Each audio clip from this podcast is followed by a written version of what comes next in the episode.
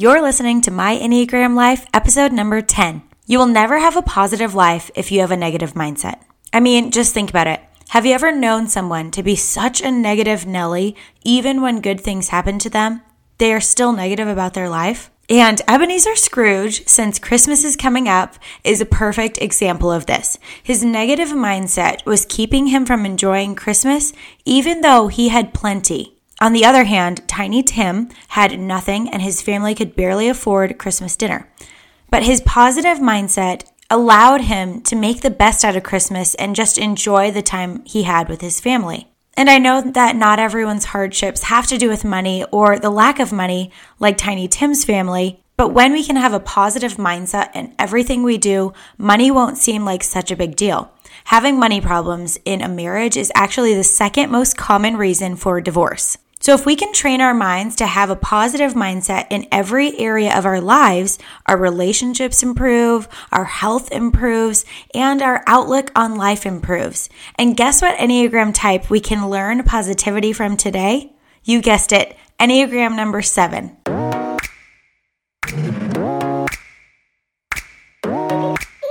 Hey, my name is Stephanie Smith, and I'm just your typical Enneagram 3, obsessed with becoming the best version of myself and teaching you everything I've learned along the way. I'll be your biggest hype girl to find your purpose, joy, and who you are through the Enneagram. Here we will cover how to apply the Enneagram to your life, real life stories of relationships through the Enneagram, and how to be the best you. I know life is super busy, but I truly believe that self development starts with knowing who you are. So thanks for bringing me along for the ride. This is my Enneagram life. The Enneagram Type 7's name is the enthusiast because they are enthusiastic about everything that catches their attention. They approach life with curiosity, optimism, and a sense of adventure, kind of like kids in a candy store who look at the world with wide eyes and a sense of anticipation for all good things that they may experience in this life. They are bold and vivacious, pursuing what they want out of life with a cheerful determination. There are so many amazing traits that we can learn from Enneagram 7s to help us become the best version of ourselves, but I think the one that takes the cake, the one that the entire world could use more of, the one that every single person needs to work on, is being more positive. One of the best strengths that a seven has is their optimism and positivity. They often are able to stay positive even in adversity in less than ideal situations. Not to say that they never have bad days, but they tend to look on the bright side of things and skip past the uncomfortable situations pretty quickly.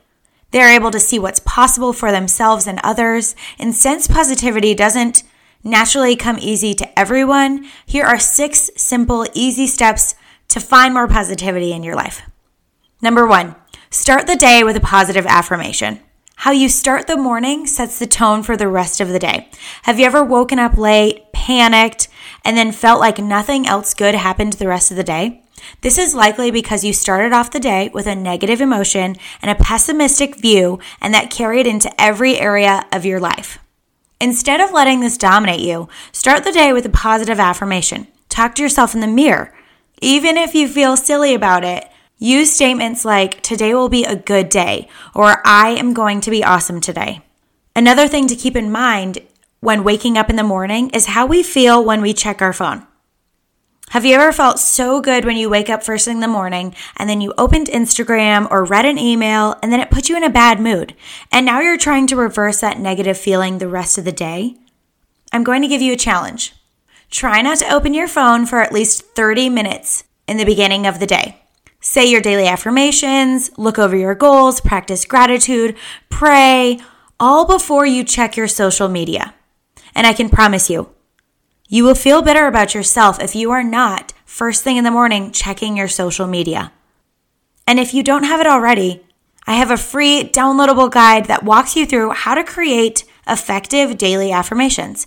I'll link it in the show notes, but this guide will truly help you create daily affirmations that will help you put your day off to a good start.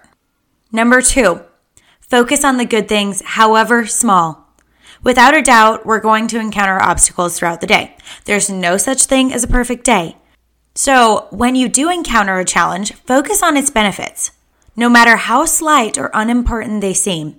For example, if you are stuck in traffic, think about all the time you get to listen to your favorite podcast, or all the time you have to call a friend or reflect on your own life. Or if the store is out of food that you wanted to prepare, think about the thrill of finding something new. Find the good in everything. Number three, turn your failures into lessons. I'm just going to say it you aren't perfect. You're going to make mistakes and experience failure in multiple contexts, at multiple jobs, with multiple people, in many areas of our lives. And instead of focusing on how you failed, think about what you're going to do next time. Turn your failure into a lesson. There's a famous quote that goes, There's no fail, you either win or you learn. So with every failure, take something away from it, turn it into a lesson, and move forward. Number four, transform negative self talk into positive self talk. Okay, so negative self talk can creep up so easily and is often hard to notice. You might think, I'm so bad at this, or I shouldn't have even tried this. But these thoughts actually turn into internalized feelings, and ultimately, this is how we feel about ourselves. When you catch yourself doing this, stop and replace those negative messages with positive ones. For example, I'm so bad at this becomes once I get more practice, I will be so much better at this. Or I shouldn't have even tried. Turn that negative statement into it didn't work out as planned, but maybe next time. When you change your thinking, you change your life. Your mind is the most powerful tool we have, so when we train our minds to think a certain way, we control our lives. At the same time, you can't just trick your mind into thinking a certain thing. Take running, for example. I am not the most natural runner, and for a very long time, I would tell myself, I am so bad at running. Well, how do you think I felt after I would say that to myself when I was running and what was I thinking to myself? Well, first off, I did not feel great, and ultimately, I would run slower because of it. And because I was saying such negative things to myself about running, never did I want to do it again. But here's the thing I can't just switch the negative to a positive right away because your brain kind of won't believe it. So I almost had to go into a neutral state before. So it's kind of like a car. You can't go from reverse to drive without hitting neutral. The same goes for our brain. So I had to find a neutral statement that I could tell myself over and over before my brain could start believing that I was a good runner. So my neutral statement was, I am running when I was on my runs. It wasn't good, it wasn't bad, it was just neutral. And after a while, it was easy for my brain to believe that I was a good runner.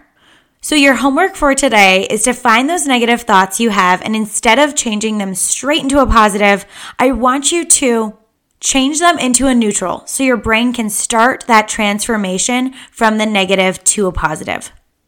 Number five, focus on the present. I'm talking about the present, not today, not this hour, but this exact moment. You might be getting chewed out by your boss, but what in this exact moment is happening that is so bad?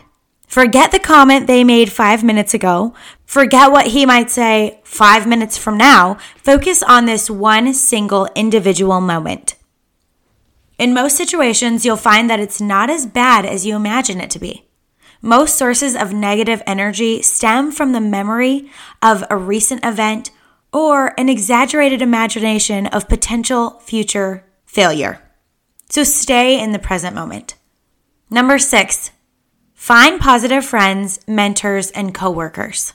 They say that you're the average of the five people you hang around. So even if you're trying to become the better version of yourself, the people you are around could potentially be keeping you stuck. When you surround yourself with positive people, you'll hear positive outlooks, positive stories, and positive affirmations, their positive words will sink into you and affect your own line of thinking, which then affects your words and ultimately contributes to your actions. So, finding positive people to fill you up can actually be difficult, but you need to eliminate the negativity in your life before it consumes you. If you can't surround yourself in person with these positive people, listen to podcasts with speakers who are improving their lives, or read books, or be very selective with the music and shows you watch. I think oftentimes we think that it only has to do with the people that are right in front of us, but it also has to do with the music we listen to. For example, there's a song right now that's out and playing. It's kind of popular and it just repeats over and over that they are so lonely. So, just like the daily affirmations do to your brain, singing along with the song with negative lyrics will affect your brain and will actually make you think that you are lonely. So, be very selective with what you listen to and who you surround yourself with. Take a little inventory in your life. Ask yourself, how do I feel when I listen to that type of music? Or how do I feel when I spend time with that group of friends? Almost anybody in any situation can apply these lessons to their own lives and increase their positive attitude. And as you can imagine, positive thinking offers compound returns, so the more you practice it, the greater benefits you'll realize.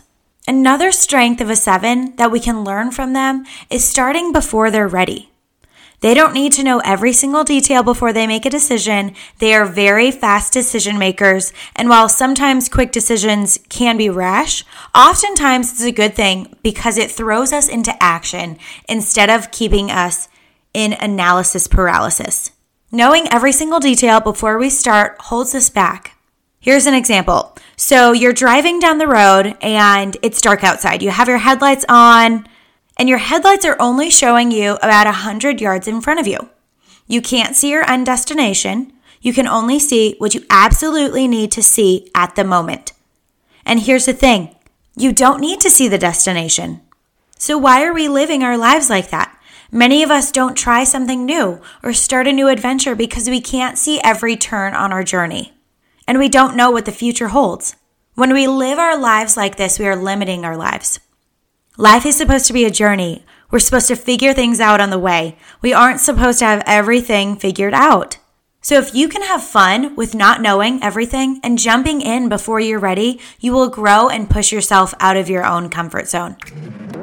And thanks for listening to My Enneagram Life. If you liked this podcast, share it with a friend and subscribe so you never miss out. And I'd love to hear from you. It makes me so happy you're tuning into this show. So if you're on Instagram, let me know what your favorite part of the show was and your biggest takeaway by taking a screenshot of this episode and tagging me on your story at My Enneagram Life so I can see what's helping you. This keeps me motivated to keep creating new content for you and insights on what you want to hear more of. And it's a great way to share something with your friends. I can't wait to see you on Instagram. And remember, keep working toward becoming the best version of yourself. I'll see you next week.